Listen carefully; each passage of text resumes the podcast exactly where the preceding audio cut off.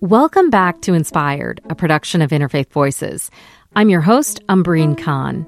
If you're just joining, this week, producer Kimberly Winston is taking a closer look at a new media initiative, Only Sky. Founded in January, it has a unique audience secular, atheist, and humanist readers. Earlier, Winston spoke with secular scholar and author Phil Zuckerman, who serves as Only Sky editor. Now she turns to the founder, who's bringing both resources and a vision to build out the multimedia platform. Sean Harden, a Silicon Valley venture capitalist with a background in filmmaking. He told Kimberly he was inspired to start the multimedia platform because of the sheer number of non religious Americans. That's 84 million today. Harden says this group has never before had a media platform that is distinctly non religious in its outlook. Let's get back to the conversation.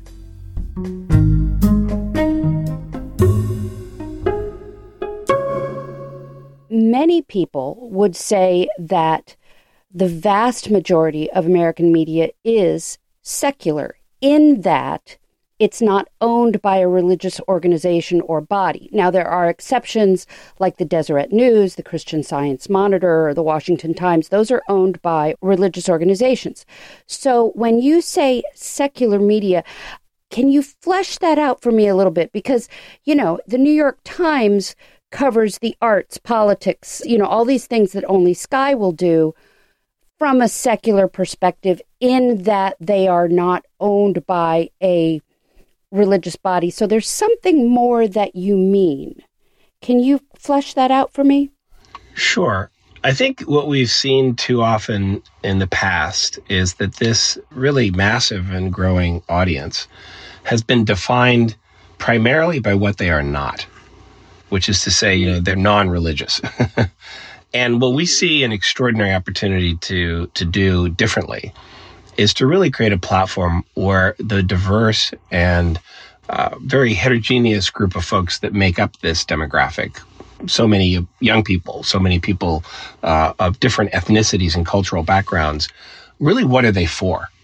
So, in large measure, you know, one of the things we've said about the task of doing is to create a platform that really spotlights the values that this group embodies. And I think that's a, a very different orientation and positioning than anything that I'm aware of in the market. I think in terms of high profile, successful media examples like you offered, I think what's really different with Only Sky is that we are explicitly secular. So, where if you look at other high profile national media publications, they may do work that is fact based and uh, based on science and checked for facts. But, you know, they don't really take a position on the supernatural. They don't really take a position on, on religion, and they'll have people of all religious persuasions write for the platform. Our orientation is explicitly secular. We launched the service only a few weeks ago. And one of the first things we wanted to ask the people who came to our site is do you think explicitly secular or non religious perspectives are well represented in American society, culture, and politics? And you know, we thought for the first 100,000 plus readers that came to the site that, you know, th- that it would probably be the case that a majority would agree with that statement. Well, we were blown away. 99.4% of all those who've come to the site believe that explicitly secular and non religious perspectives are not well represented in American society, culture, or politics. And that's, in fact, why we created Only Sky.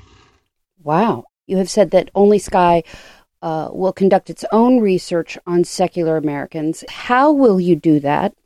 Will you do that in a partnership with a polling institute? And most importantly, what do you hope to learn from doing that?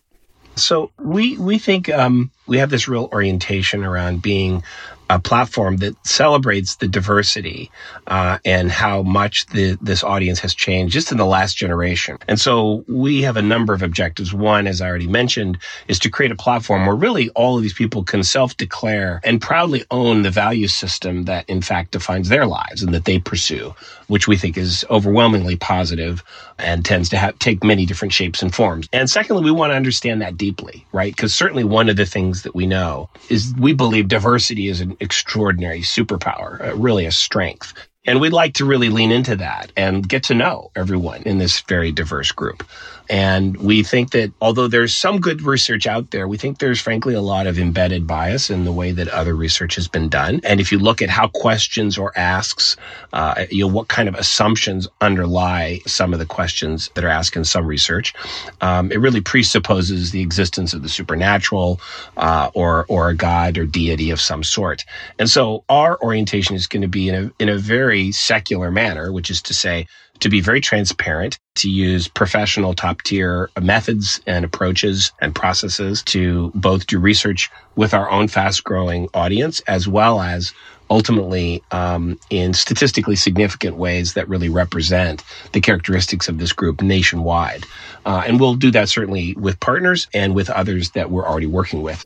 What kind of things are you hoping to learn that, say, research from the Pew Research Center or PRRI are not looking for? Those two organizations have done significant, deep research on the nones, the N O N E S. So, what specifically might you want to discover about this group? Right. Well, you know, let's even just start with the label, right? Because um, you, you you won't find much use of the term nones on our site, and that's because really we, we really reject that label. I mean, it, it's it's once again defining this fast growing group of Americans as what they are not instead of what they are.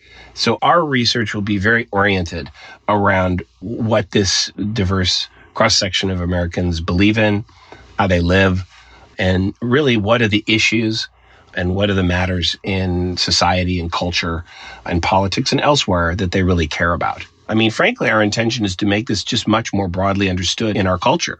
So we'll both use that information to better serve this audience. That'll be our first and foremost objective. And secondly, we'll look to make this information more broadly understood in the culture and in uh, in, in the business community, because certainly now almost one third of Americans fall in this bucket, as I'm sure you and your listeners might be very interested to know. Most third party research at this point predicts that the religiously unaffiliated will become the single largest belief group in the entire nation by 2030. So that's only eight years away. Mm, you know, that's an audience ultimately responsible for something around $5 trillion of annual spending. Let's talk about diversity. In the past, the non belief community has had an issue with diversity. For many years, they were perceived as an angry white man's club. Yeah. And that's really something I can say both personally and professionally has motivated a lot of what we've done at Only Sky. Um, so we have today over 45 creative contributors. In fact, actually, I think as of today, it's about 50. We continue to add new writers uh, and podcasters to the platform pretty much every week. Uh, and in fact, it was very exciting for us because even in our first two weeks of launch, we had over 20 folks uh, actually apply to join us on the platform. And many of them we have found are quite talented and, and very interesting. So as it relates to diversity, as I mentioned, I think it's a little understood that the phenomenon of the religiously unaffiliated in America today is equal parts, uh, almost men and women, and is made up of all sorts of prior religious traditions, not just Christianity, uh, ex-Muslims, people uh, of other faiths, and and it is a rich tapestry of color. And so if you come to onlysky.media today and you take a look uh, at the many, many writers that are offering perspectives on arts and culture and politics and news and music and entertainment and, and on and on, um, you'll really find, I think, in most every case, someone who looks like you. It is only through putting the spotlight on this sort of diverse creative community that one can do that, right? Because the, you know, an, an African American woman who's living in Los Angeles or, you know, an ex Muslim who's living in the middle of America or, um, you know, a gay man in New York, the, these people have different journeys and they have different reasons to talk about their lives. How do you hope that Only Sky is able to appeal to such a broad range of people. So, our intention is to kind of meet people where they are, right? This is a journey. Mm-hmm. Uh, people don't tend to, uh, you know, change their point of view on something this significant in a week or a month. It tends to be a journey that happens over years or decades. And so we think we can meet people where they are and have different kinds of communities on the platform uh, where like type people can get together and really explore what it means for each of them to be religious and affiliated. Every great startup needs some some advantages, and I think for us it's really about the timing. I mean, I think if you look at the most recent 2020 presidential election, I think it's been, as you know, well established now that even in some of the battleground states, the religiously affiliated showed up in some pretty important ways that made a difference.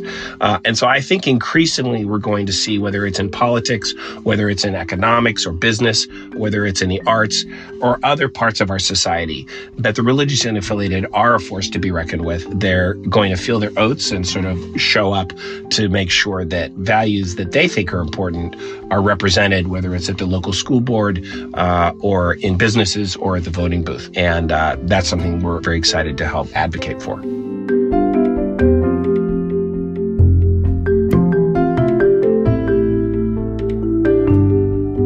Sean Harden is the CEO and founder of Only Sky Media. When we come back, producer Kimberly Winston takes a closer look at the diversity challenges confronting the secular movement. You're listening to Inspired, a production of Interfaith Voices. Stay with us.